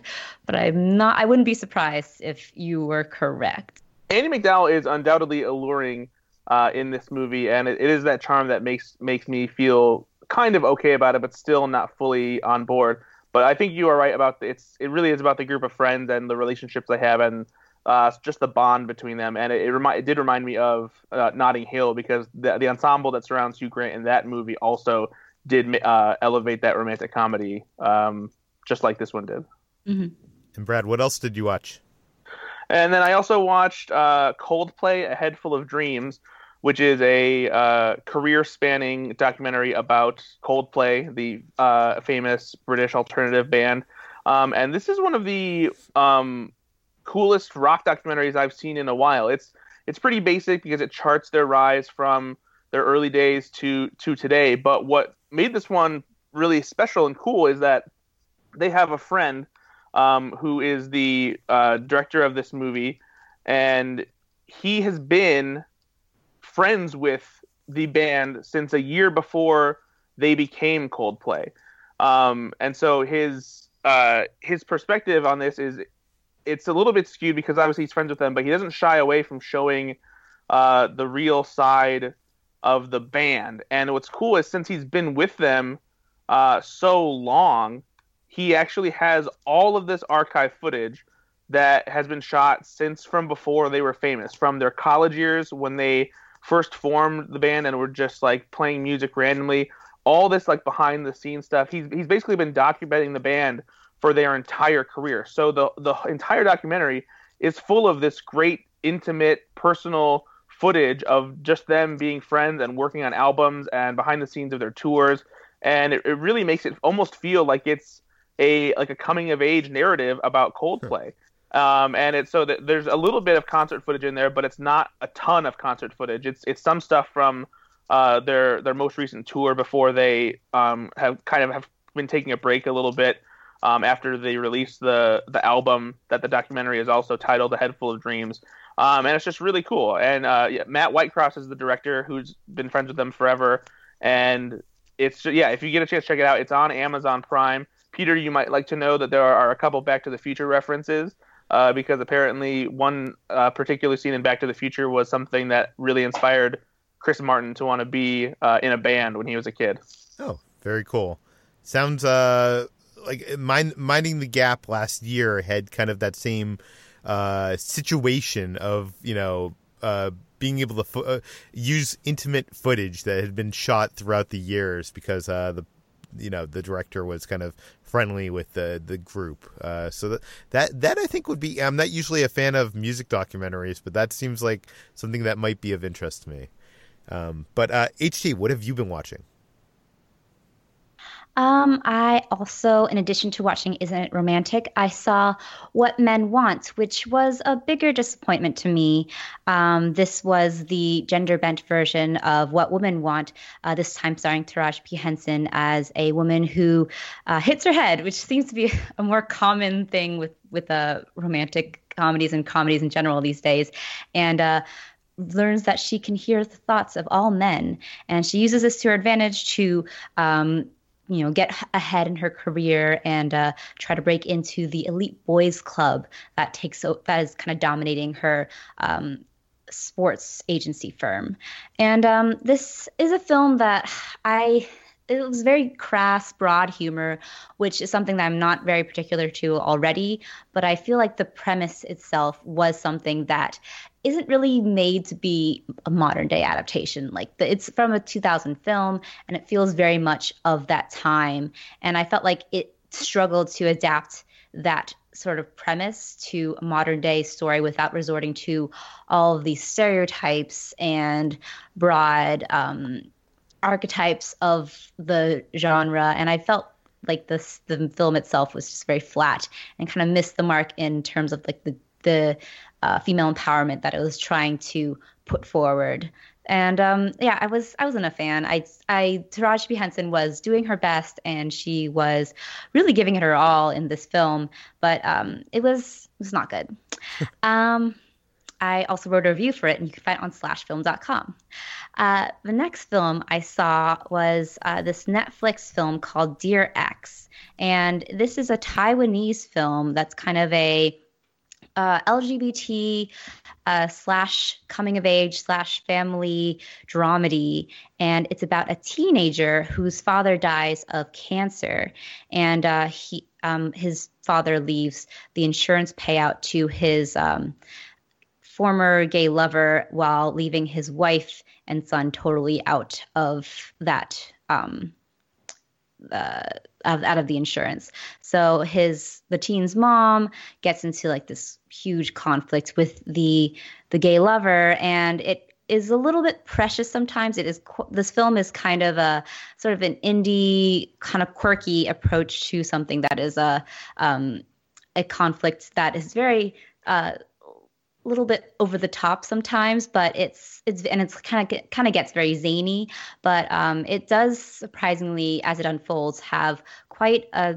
sweet and moving heart to it. And uh, I recommend this. This was a, a, film that kind of surprised me, um, and uh, I really enjoyed. It's on Netflix, um, and it's directed by uh, newcomer director Xu Qian. Um, it's quite good. And um, another film I watched was uh, Biutiful, which is the um, Alejandro Inarritu film starring uh, Javier Bardem that was, uh, I think, an Oscar winner. Um, it was not, but it was an Oscar nominee. It was nominated for two Oscars, including Best Foreign Language and Best Actor for Javier Bardem back in 2011. And it follows Javier Bardem as a career criminal who discovers that he has cancer, and uh, he tries to. Um, he only has a few months left to live, and he kind of tries to wrap up his affairs and leave uh, something to his two children. Um, and uh, it is gets quite bleak and very just devastating towards the end. But um, it's just kind of this moving um, portrait of humanity that uh, Javier Bardem delivers so phenomenally. He is just a powerhouse in this film. And um, it, this one is on Hulu. Uh, this was also Alejandro uh, Gonzalez Inarritu's first uh, Spanish language film since his debut feature, Amores Perros. Okay. So that was really interesting to see him kind of back in that. Um, that field and uh, yeah it's it's a really moving uh, just devastating portrait of of humanity and kind of that interrogation of morality and mortality at the same time. Um, and uh, a movie that I rewatched. Um, this is these are all kind of in uh, for my pop culture imports column that I write every two weeks. Um, and so this is a, a, one that I rewatched that I um, saw when I was a kid. I actually had owned the DVD DVD to it, and this is Astérix et Obélix Mission Cléopâtre. This is a film based off of the popular French comic book strip Astérix and Obélix. They're uh, a staple of French pop culture, and um, they're incredibly pre- prevalent characters that I think the closest comparison to American culture is probably like the Peanuts uh, gang, for example. They're hugely um, just prevalent. And uh, this is a live action film. This is actually the sequel that uh, also stars that stars Gerard Depardieu in um, a fat suit of all things, and hmm. he does this twice in two films. I did not, I was not aware of the first film, but this is a the film, the only film of this series that I saw, and I had the DVD to this um, when I was a kid because um, my parents were raised on French culture. They had all of these Asterix and Obelix um, comic books that they kind of lent down to me, and I tried reading them despite having a very minimal knowledge of French. And uh, they bought this for me when we were in France when I was young. And uh, this was this DVD did not have subtitles uh, when I watched it, so a lot of it was just kind of. Uh, basing off of my knowledge of French when I was young, and then kind of like learning from context. Um, and uh, I, this is my first time watching it with subtitles. So I wanted to see if it would hold up. And this, I can't say this is a great movie. It's definitely very bonkers and weird and absurdist and kind of insulting and, and offensive in some points. Uh, I, I, think um, Monica Bellucci stars as Cleopatra in this, and the film just like takes every advantage to put her in the more and more skimpy outfits. At one point, that she's like in this dress when she turns around and like half her butt is showing, and I'm like, how did I watch this as a child? But it's hilarious and just kind of gonzo and all over the place, and um, features just like dance sequences, ridiculous just like events and shenanigans and just like these cartoonish antics. And uh, I really enjoyed seeing this again and just kind of revisiting a film that uh, I had watched when I was a kid and hadn't fully understood, and uh, now could, could watch with uh, full understanding of what was happening. Very cool. Uh, ben, you've been watching a lot this week. I have. I'll, I'll blitz through these pretty quickly. Uh, a bunch of old stuff. Uh, I watched The Public Enemy for the first time. This is the 1931 movie directed by William A. Wellman that stars uh, James Cagney. And I think this may have been the first James Cagney movie that I've ever seen, which is uh, sort of shameful uh, considering how big of a star he was and how big of a presence he was in American cinema uh, in, in, that in that uh, era. Um, but I'm very much looking forward to diving into his filmography because he is magnetic in this movie. I mean, this is uh, it's a gangster movie basically. It's about him and his friend who sort of uh, rise through the the ranks and become um, become like the the gangsters in Chicago, the like the gangsters of the city, basically. Uh, and it, it's it's a pre-code movie, so it's one of those films that's supposed to sort of uh, have a moral to the story. And like uh, like for example the movie ends with excuse me this uh like a a uh almost like a postscript um like a, a text that pops up on the screen that says the public enemy is not a man nor is it a character. It is a problem that sooner or later we the public must solve. So like warner brothers at the time was trying to um not glorify the actions of these characters because they look so cool and and Cagney in particular looks so cool like you know uh, basically uh, during prohibition like running alcohol and like just doing cool gangster shit the whole time you know? Um, this I just wanted to ask is this a pre-code film? Yes. Or... okay. Yes. Yeah, um, and I, I don't know much about that period of Hollywood, but I'm I'm I was doing a little bit of reading about it after uh, you know watching this movie and i need to look into this more because it's really fascinating i sort of know about it in broad strokes in terms of like stuff that i learned in like you know 101 level film classes that sort of uh, just give a very brief layout of the history but yeah this is one of those movies that sort of falls in that weird period where uh, the the, Hays the Code. Yes, the Hays Code and like Hollywood was regulated, um, you know, very stringently with like what you could show and what you couldn't and all of that. And this is like right on the cusp of that. Um, but anyway, it, it's I would recommend it, especially because it's only 83 minutes, and if you've never seen James Cagney do his thing, this is like a, a pretty solid gangster movie. Uh, so that's called The Public Enemy. I think it is available. I just looked it up on. It's on iTunes right now, so you can check it out there. Um, I also watched The Woman in the Window, and the reason I did this because we were talking about this in the Slack, I think last week. Uh, there's a a popular book that came out, I think it was last year, called The Woman in the Window, and a movie is coming out uh, in October of this year that is based on this book, and it stars Amy Adams and Brian Tyree Henry and Gary Oldman. Uh, Wyatt Russell is in it, Anthony Mackie, and I was like, oh, cool they're remaking this old Fritz Lang classic film noir movie from 1944. That's awesome. I'm going to go back and watch the original. Uh, so it turns out they are not doing that. They are not remaking this old movie. There's a separate movie called The Woman in the Window that's coming out this year. But uh, I watched the one from 1944 that is directed, like I said, by Fritz Lang, who uh, is famous for directing movies like M.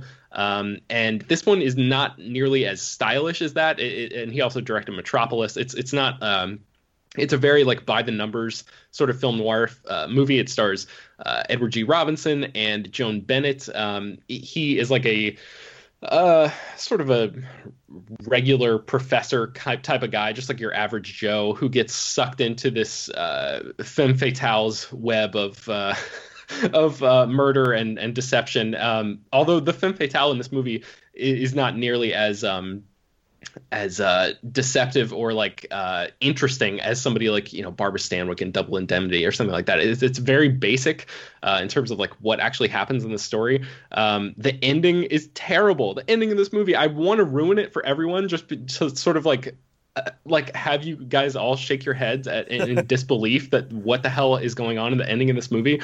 Uh, but i'm not going to do that. So if you are planning on checking out the woman in the window later this year just know that it's not a remake of this 1944 movie. I still you know that being said uh, if you're i mean it's a pretty decent movie. It's just i don't know if i can fully recommend it because of the way it just sort of craps the bed at the very end.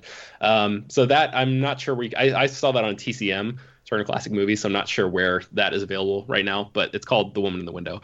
Uh, next, I watched To All the Boys I've Loved Before, which came out last summer, I think, and and sort of blew up on Netflix. I think probably everybody on this podcast has talked about it at this point, but I just uh, was very, very late getting to this. Uh, I was looking for something, my wife and I were looking for something fun and light to watch and threw this on, and it is indeed fun and light and really very good. And uh, I, I want to see more of Lana Condor, who is the star in this. She's great. I was very surprised um, that this movie is directed by a woman. Uh, Susan Johnson directed it, and I just I shouldn't be surprised, but just because you know when that popped up at the very end, like directed by Susan Johnson, I was like, oh wow, a woman directed this. Like that's such a, a refreshing thing. It's just so it shouldn't be that rare. Um, where I actually have like a visceral reaction to being surprised that a woman directed a movie, uh, especially a good movie. So, um, well, man, Ben, yeah, that, that, that's going to happen a lot more, hopefully. I hope so. Yes, uh, and and hopefully my surprise will decrease each time. Um, but yeah, Lana Condor and Noah Centineo are uh, are very uh, charming in this movie. Um, in the film, one of the characters mentions 16 candles, and they they talk about one of the opening scenes, uh, the images, opening images in that movie, which is where like two characters are walking hand in hand, and or they actually have their hands in the back pockets of their significant others as they're walking through a high school and my wife and I both realized that we neither one of us had ever seen 16 Candles, and that was also streaming on Netflix. So we just rolled right in. We just did a double feature, and I wish we would have watched 16 Candles first because To All the Boys I Loved Before is a way better movie. and I know that a lot of people are probably like screaming right now because you grew up with 16 Candles. It's a John Hughes classic from the 80s, uh, and people have like you know heavy nostalgia for it. Because I'd never seen it before, I didn't have any of that. Uh, I like John Hughes a lot. Ferris Bueller's Day Off is one of my favorite movies ever. Um, this one is a, a, huge miss for me. I, I think mm-hmm. uh, Molly Ringwald and and um, the guy who plays Jake Ryan. I don't know what uh, what his characters or what what the actor's name is. Uh, I'm frantically scanning the page for it and can't see it right now. Uh, Michael Schoeffling. I've never heard of that actor. Uh, they don't have any chemistry, and their characters. Like I don't buy the love story between them at all in this movie. It, it's it's very much like she's pining for this rich jock kid who doesn't uh, know that she exists. Um, and I just don't buy the central relationship that the that the movie is sort of like the foundational relationship of the film.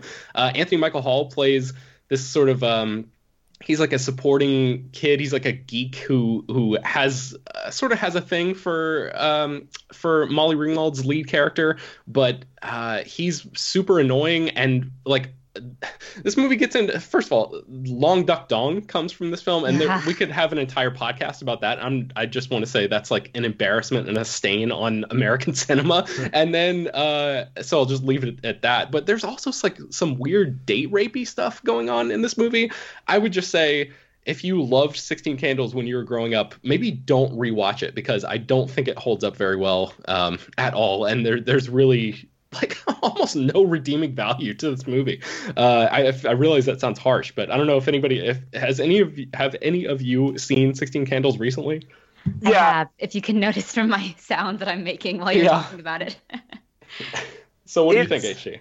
Oh, um, there, yeah, there is a frightening amount of like straight up sexual assault in this movie, and uh, I'm not going to get into Long Duck Dong because it's just he's just one of the worst caricatures of Asian Asian people in general. And uh, yeah, I think honestly, this is probably the weakest Hughes movie uh, for just to how um, unlikable a lot of the characters are. And despite it having, you know, all those iconic r- romantic moments, none of them, all of them really do fall flat just because you can't really believe that these characters w- would in any way like each other mm-hmm. or get along. So um, I remember watching this and being very excited to, I was in like my John Hughes phase and being very excited to dive into it and being left with a bad taste in my mouth. Yeah. What do you think, Brad? Yeah, no, it, it's uh, it's definitely uh, dated now, and there are things in it that don't work that you know were m- more appropriate at the time or not looked down upon. And so, but I still think that it does have some redeeming qualities. But there, it, it is probably uh, the most, I guess, uh, egregiously offensive of John Hughes' movies as far as uh, time not being too kind to it. Uh, as the movie has has gotten older, it's, um, especially the Long Duck Dong character, which is just oof, it's it's it's real bad. yeah, and even like the soundtrack, which John Hughes is pretty normally pretty good about having like kick-ass soundtracks. The music was just pretty forgettable in this movie. So anyway, yeah, it was a, it was a big miss for me. And then finally, uh, I watched Escape at Dannemora. I finished. I think I talked about that in a, a recent Water Cooler episode. I finished that show. Uh, that's available on Showtime. You can check that out there. Uh, I liked this series a lot more as it went on. I, I thought it, it started all, out a little slow, but as it got toward the end, the filmmaking improved. Ben Stiller's direction, I thought, got a lot better. I, I, was I left the show being very impressed with Ben Stiller, who directed all of seven episodes of this. Um, the performances, I mean, Paul Dano is really good. Uh, Benicio del Toro is certainly doing something in this show. He, there, there is there is one uh, one. I think it's the ending of episode four. He delivers a line in such an over the top dramatic way uh, he he is staring at Patricia Arquette and says like, "Don't tell anybody," and I'm like, my wife and I had like a 10 minute debate about whether or not that moment was in Benicio del Toro's contract. If he was like, I will take this role only if I get to do one moment in this entire series any way that I want, and you can't stop me because that is the only way. Like, I don't understand how everything else in the series is so grounded, and that moment just stands out as like, what the fuck is going on? um, it, it, does feel like has experienced that. Yeah, it does feel like like they gave him like can you do 30 line or, or readings of this line? And we're going to choose the weirdest and most odd one to include. It is uh, so weird.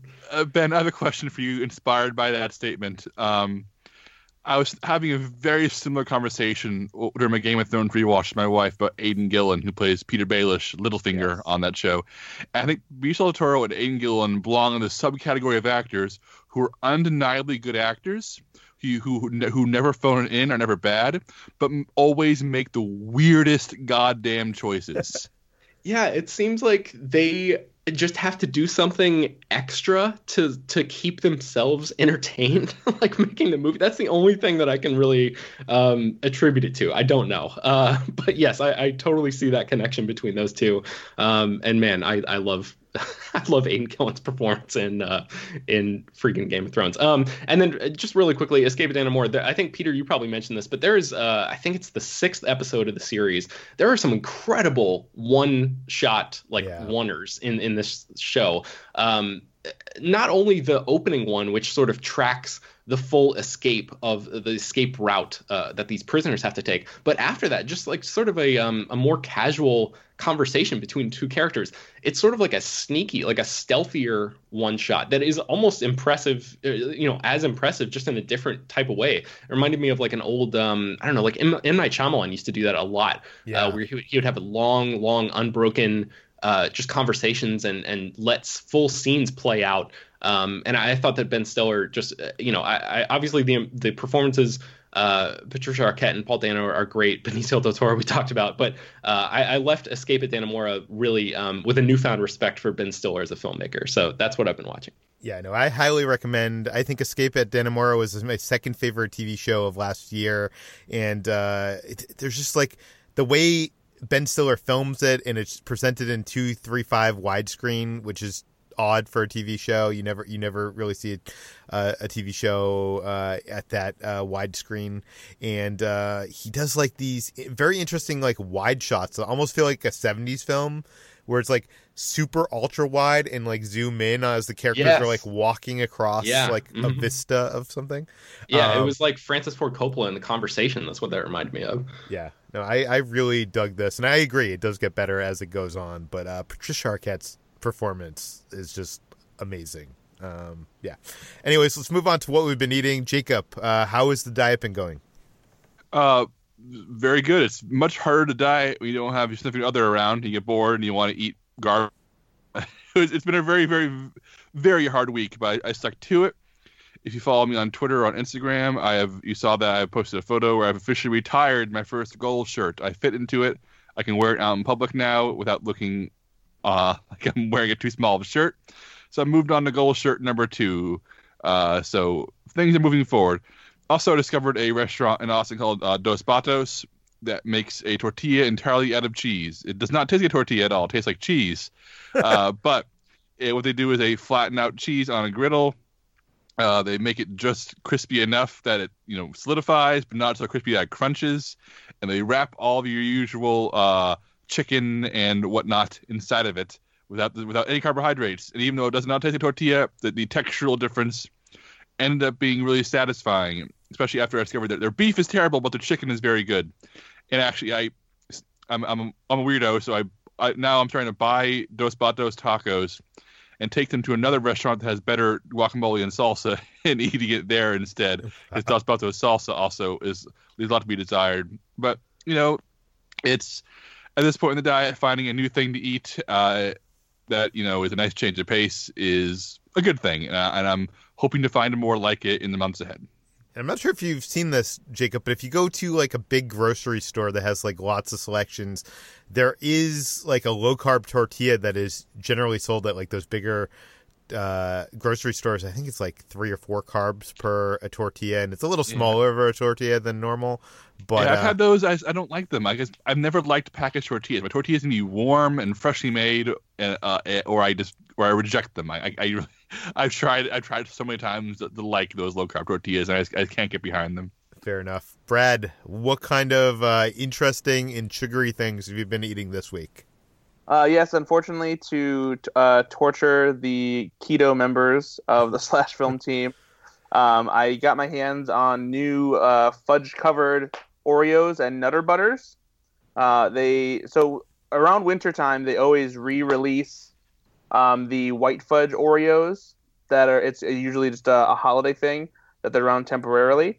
But now they've re- uh, released just regular fudge chocolate covered Oreos and also the Nutter Butters to go along with it. And uh, they're it should come as no surprise that they're they're really good. Obviously, you've probably been able to get you know chocolate covered Oreos um, at various chocolate shops and things like that. It's kind of a normal thing, but uh, this is the first time you've been able to get them like in a store officially from uh, Nabisco, and they're they're both fantastic. The Nutter Butters I actually like a little bit more than the Oreos, but the Oreos themselves are good just simply because it's the classic Oreo covered in chocolate. It does make me want um, some of the other flavors of Oreos to be covered in chocolate, which is something I'd probably have to do myself by like getting out a fondue fountain or something like that. Like specifically the s'mores uh, Oreos, I think would be amazing if they were covered in chocolate, but. Uh, that's just me having a, a, a really unhealthy daydream. Yeah, you're gonna have to work for that, Brad. Um, and then uh, back on my my cereal grind, uh, I tried two new versions of Frosted Flakes. Uh, they have Honey Nut Frosted Flakes now, and also Banana Cream Frosted Flakes. Uh, and the the Honey Nut Frosted Flakes are apparently uh, a new regular thing, so I don't think they'll be going away anytime soon. So keep an eye on them for your grocery store. The Banana Cream ones are a limited edition one. Um, the Honey Nut ones are pretty good. They they mostly taste just like the flakes in honey bunches of oats, but a little bit, excuse me, a little bit sweeter. Uh, and then the banana cream frosted flakes, the they're they're not bad. I'm I'm torn on whether or not like the artificial banana flavor here actually works. It's it's a similar taste to whenever you have like a banana flavored candy, like banana Laffy Taffy or something like that. Um, it's still pretty good. I actually want would like to try it mixed with like an, uh, a fruity cereal or something like that, like something like a um, I don't know, like a a strawberry rice krispies or something like that, which is something else new that I have that I'll be trying at some point. Um, Yeah, but yeah, they're they- they're both pretty good in their in their own way. They're still not as good as the uh, Lucky Charms Frosted Flakes crossover that you can still get in stores, which has Frosted Flakes with the Lucky Charms marshmallows. That's still a, a top notch. That that is uh, probably the best thing Frosted Flakes has done in a while. It is weird that they cannot get the banana taste to to taste more natural. I remember as a kid, I used to outside of like the grocery store, they would have like one of those you know machines that you put a quarter in and you get some candy, and it would have runts. And I would always have to throw out the like banana runts because they always tasted like that fake banana taste. Even though I like normal bananas, I don't like candy bananas. so yeah. Anyways, uh, let's move on to what we've been playing. Uh, I this weekend had a uh, board game day. We played some Keyforge, which I've already talked about on this podcast. But we also played a new game, a new uh, tabletop miniature board game called Nemesis, and this is basically the board game version of the Alien movie franchise without the license. Um, it uh, the setup is that you're playing a crew of a spaceship who has awoken from hibernation, and an emergency procedure states that there is a critical system failure and there are quote unquote intruders on board the ship. The goal of the crew is uh, you each actually have your own goal, so it's a cooperative game. You're working together to try to survive and. Uh, you know, maybe get get to Earth or whatever, but everybody has kind of like their own goal, kind of like Dead of Winter or whatever. So it's semi co-op, um, the, uh, and uh, you got to find out what's causing this failure and you know safely return to Earth. Uh, it's very thematic. Uh, the spaceship is dynamically created with tiles, so you're kind of uh, exploring the spaceship, hoping not to run into aliens. Uh, everywhere you go, you can cause noise, which is more of a chance that you'll run into aliens. But there's, you know, you have a dead body. One of the people uh, has been killed, obviously from like a chest burster, and um, you can bring if you can get that body to like the science lab, you can, you know, investigate and help discover, you know, how to uh, tackle these aliens. There's like a ton of stuff. There's actually, I, posted a photo of this on my Instagram uh, stories, and I got a ton of people responding like, "That looks complicated." It is kind of complicated. It is a medium weight game in terms of board games, but it is. There's a lot. I think it took like an hour to like set up and learn. So it is a little bit uh, complex, and it has a lot of miniatures that are cool and basically look like aliens. Like I, I don't know how this game isn't sued by 20th Century Fox, but uh, it is it was fun. I'll play it again, and that is called uh, Nemesis. And the other thing I wanted to talk about, what we've been playing, is a podcast I discovered. I think I mentioned this last week on the podcast in passing, but I discovered this podcast called Podcast the Ride. Uh, Jacob, is this anything you've ever heard of before? No, the moment I saw it on the doc, I looked it up and immediately subscribed because it sounds like my kind of podcast. Oh, it's totally your ty- type of podcast. If you like theme parks, if you have nostalgia for going to theme parks as a kid, uh, this group of uh, people, and they have guests, I think, every week or every so often, uh, they basically record a podcast. I think it's like about two hours an episode, and they'll just be discussing one ride. So, like, I think the latest episode is the Fantastic World of Hanna Barbera, which was a uh, was a uh, motion uh, 3D ride that was at Universal Studios when it first opened, and uh, before that it was Muppet Vision 3D. Although they do actually talk about real rides and not just uh, 3D films, uh, but it, it's interesting because it's a mix of information. Like they give you a lot of insight into the creation of the rides. They talk about uh, like you know with the Muppet Vision 3D, they talk a lot about uh, what was going on with the Muppets and Disney at those times, giving you historical context. Um, but uh, I think what makes it great is it's just a hilarious group of. Uh, it feels like your friends, you know, having a nostalgic chat about this, uh, you know, thing that they all loved and talking about their favorite parts and and uh, you know stuff like that. Uh, Jacob, I think you would really dig it, and I'm uh, I'm excited to see what you think of podcast The Ride. I will link it in the show notes. Uh, what have you been playing, Jacob? All the time I spent not watching movies this past week, I spent playing video games. I beat Resident Evil 2, the remake, again, because when you uh, beat it, you unlock uh, a secondary run mode with the other character, because you choose one character out of two to start the game with. And when you beat the beat it one time, you unlock the alternate version, which is sort of meant to be taking place at the same time as your first playthrough with the other character. So I played it again, and it was very good again. And I want to play it again. It's that good. It, it's that solid of a game, and that uh, confident and scary and thrilling. And I can't. I hope that Capcom either remakes more of the Resident Evil games in this style because it's so successful, or even better, they make more new Resident Evil games that go after this tone because I feel like they've nailed what makes Resident Evil great in a modern era with this with this remake. It's perfect. It is a it's a straight up perfect game. I have no complaints about it. Uh, but after being that again, I still have that I still have that horror itch, so I had to play State of Decay 2 on Xbox One, which is a game about surviving the zombie apocalypse, except that's not just shooting and killing tons of zombies. It's about playing as a group of characters. You can rotate between them, all different strengths, weaknesses, and backgrounds. You have to go out and find supplies, to go out and you know uh, scavenge and explore and meet other survivors and manage your base back home. And you know you need you want you want to build more comfortable beds. You want to build a little clinic area to, to cure people. You want to build uh, areas to make ammunition. It's very much if someone uh, took The Sims but set it in the zombie apocalypse and let you control the characters directly to go fight zombies. It's very, very heavy. Like if you want to play a game that's just about killing zombies in combat, you just hit X a whole bunch. I mean, on the Xbox controller, it is not thrilling combat. It's not thrilling shooting. It doesn't even handle that great. Uh, it, it's it's a simulation game. It's it's about putting people in a zombie apocalypse and trying to make best of what you can find and use your resources to manage your household and make sure your survivors are happy, healthy, and alive. And it's good. I was enjoying it. I played a few hours of it, but really all it made me want to do is play XCOM 2 again. And XCOM 2 may be my favorite game of all time. Uh, I, if you look at my Steam page, um, I have put well over 200 hours in XCOM 2, playing it and replaying it. This is a game where you uh, play as the leader of a group of rebels attempting to overthrow the aliens who have taken over Earth and have sort of solidified their control over it.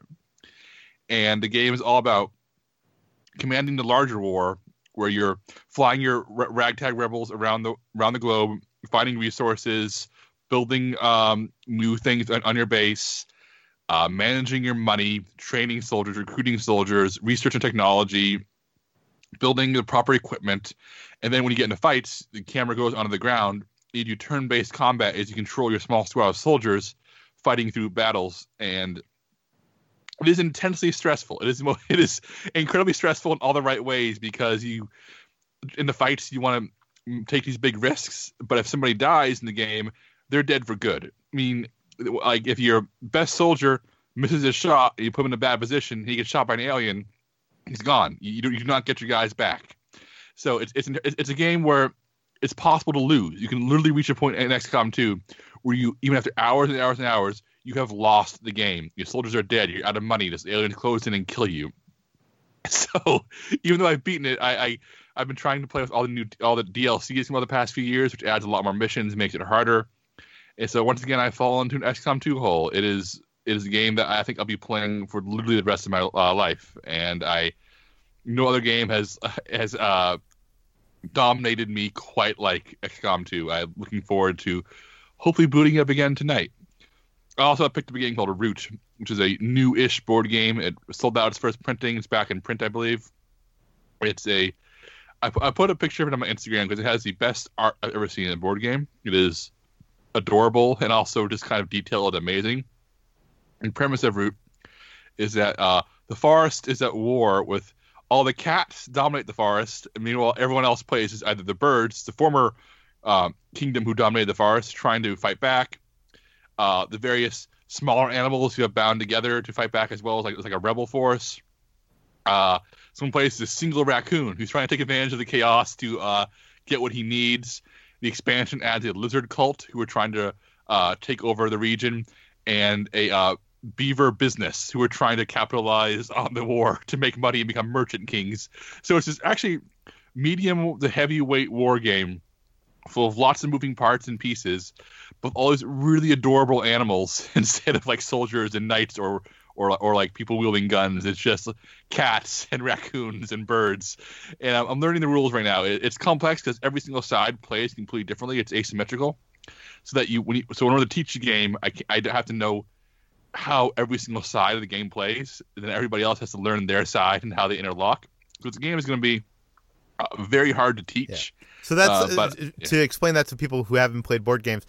That's the equivalent of not just learning one board game, but learning four different board games. Yeah, exactly. It reminds me of like probably the classic example of asymmetrical board game is the card game Netrunner, which is a game of um, you know cyber hacking in the future, where it's only a two-player game, but each side of Netrunner plays a completely different way. So in order to play one half Netrunner and then play the other, you have to learn two completely different systems to interlock. So in order to you know understand a Root, you have to understand at least four systems, two more if you have the expansion. So from it it looks amazing. The art is absolutely incredible. I can't wait to play it, but learning it is a beast. Uh, Peter, have you played Root? I have not. I own like I guess maybe is it the predecessor? The game uh, I forget the name of it. It's a dungeon, and someone plays the dungeon, someone plays the dragon. Do you know what I'm talking Oh. about? Uh, goodness, I can't remember what that's called. It, it's it, that's a it's a similar game. It's it's in the same style. I can't remember what it's called. Future Peter here. The game I was trying to think the name of is actually called Vast the Crystal Caverns. Yeah, it's very asymmetrical, like where everybody is playing like a- completely different game, and I have not gotten that to the table because of the same problem you're, uh, you know, thing you're encountering. Okay, uh, Brad, what have you been playing? I just recently played Magic the Gathering for the first time ever. Um, everyone knows what Magic the Gathering is, I assume. Uh, it's uh, a card fantasy game, and it's something that I have never really been particularly interested in. Um, I've always admired you know, the artwork that I've seen on the cards, and I know that it has uh, quite the rabid following, and people spend uh, so much money on decks for this game but it always just looked far too complicated uh, to play, and it was just I was just like, Ugh, I don't need to take the time to learn this. But a friend of mine recently asked me uh, if I'd wanted to come and play with them. They were uh, getting together, and I, I was just like, you know what, sure, why not? Let's let's see if I can get it. Um, and it took a little while to get into, like watching a couple games and then uh, having some guidance while playing. But I finally got into it, and it's pretty fun it's it's not necessarily the kind of thing where uh, I like it so much that I'll go out and start buying decks myself because that seems like a pretty expensive hobby for me to get into at this point when I already am uh, spending too much money on collecting other things that I don't need. Um, so yeah, it's I will keep playing with them. They they play usually like uh, once a week. So I, I said you know whenever I have time in my schedule and I can get together with them, I'll go and play. And they they have plenty of decks uh, to go around that are already put together that make it easy to, to, to jump in and play. And yeah, it was it was pretty a pretty good time. And so I, I, I like Magic the Gathering now apparently. Yeah, the expensive and time consuming part of Magic the Gathering really is in that, like, I want to build this deck that has, like, these kind of cards. So then you got to go out and buy uh, blind packs and hope you get those cards and spend lots of money either, you know, buying more expensive legendary cards that, you know, are more rare and build your deck. So, Brad, if you're not involved in the whole deck building part of that equation, I think you'll be a lot happier. Yeah, exactly. I'm I'm down to just grab a deck that's already been built and just play with it and not worry about like trying to create this awesome deck with all these cool creatures and characters and blah blah blah. Yeah. Um, very cool. Okay, that brings us to the end of today's water cooler. This might be the longest water cooler of all time. Possibly. I don't know. We had a bunch of tech problems during this this recording, so I'm not sure how long this is at this point. But uh, you can find more of all the uh, features that we talked about i- in the show notes. Uh, there's a bunch of reviews like Happy Death Day 2 and What Men Want and uh, Ben's Shazam filmmakers uh, and footage presentation thing, and also the horror noir uh, uh, thing that uh, documentary that uh, Chris talked about. You can find the links to all those in the show notes. This podcast, Slash Film Daily, is published every weekday on iTunes, Google Play, Overcast, Spotify, all the popular podcast apps. Please feel free to send us your questions, comments, concerns, or life advice from Chris to peter at slashfilm.com. And uh, please head on over to our iTunes page, rate and review us, tell your friends, spread the word. We'll see you tomorrow. Hey, hey, Peter. J- Jacob, we don't have time for this. We, we do have time. It's the most important part of the show. I, I've been told this by many people, many listeners, write me in secret to say, Jacob, we will never listen to the show again if you stop reading from the gargantuan book of insult, offense, and effrontery by Louis A. Safian at the end of each water cooler episode. Are you sure they weren't saying Jacob will never listen to the show again if you keep reading from this book? Well, I have opened to the very last page of the book, page 406, from the nicknames section. All of you get new nicknames tonight or today. Uh, okay, uh, Peter, they call you Pie because you have lots of crust. Huh. Uh, HT, they call you Plymouth Rock because you have a shape like a Plymouth and a head like a rock. Brad, they call you the pneumatic drill because you're such a bore. Oh boy.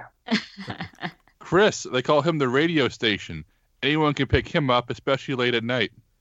Mm, rolls off the tongue that nickname. Yeah, Ben, they call him River. The biggest part of him is his mouth. Oh, Ben River Pearson. That's Pete, I just want to point out real quick at the end of this book, I've never seen this before, has a list of other books by the same publisher, Oh no. including 2,501 things that really piss me off. Oh boy. A Freudian slip is when you say one thing but mean your mother. Oh my god. Oh no. There was a young man from Nantucket, a 1,001 lewd limericks. Oh, you got to get that one and read those. That that the, il- the Illustrated Dictionary of Snark, as well as the Snark Handbook Insult Edition. Oh, that one you have to get. And finally, How many editions of the Snark Handbook are there? seriously. 5001 side splitting jokes and one liners. Oh, it has, some, it has some samples here. My granddad has a heart of a lion and a lifetime ban from the zoo. that's actually funny. Oh boy. That's really good. That's actually a good joke. That's wow. actually pretty good, yeah. Uh, uh, schizophrenia. Together I can beat it. Ah, Yeah, okay, these are, these are pretty good. These are pretty good. Peter just left. oh man.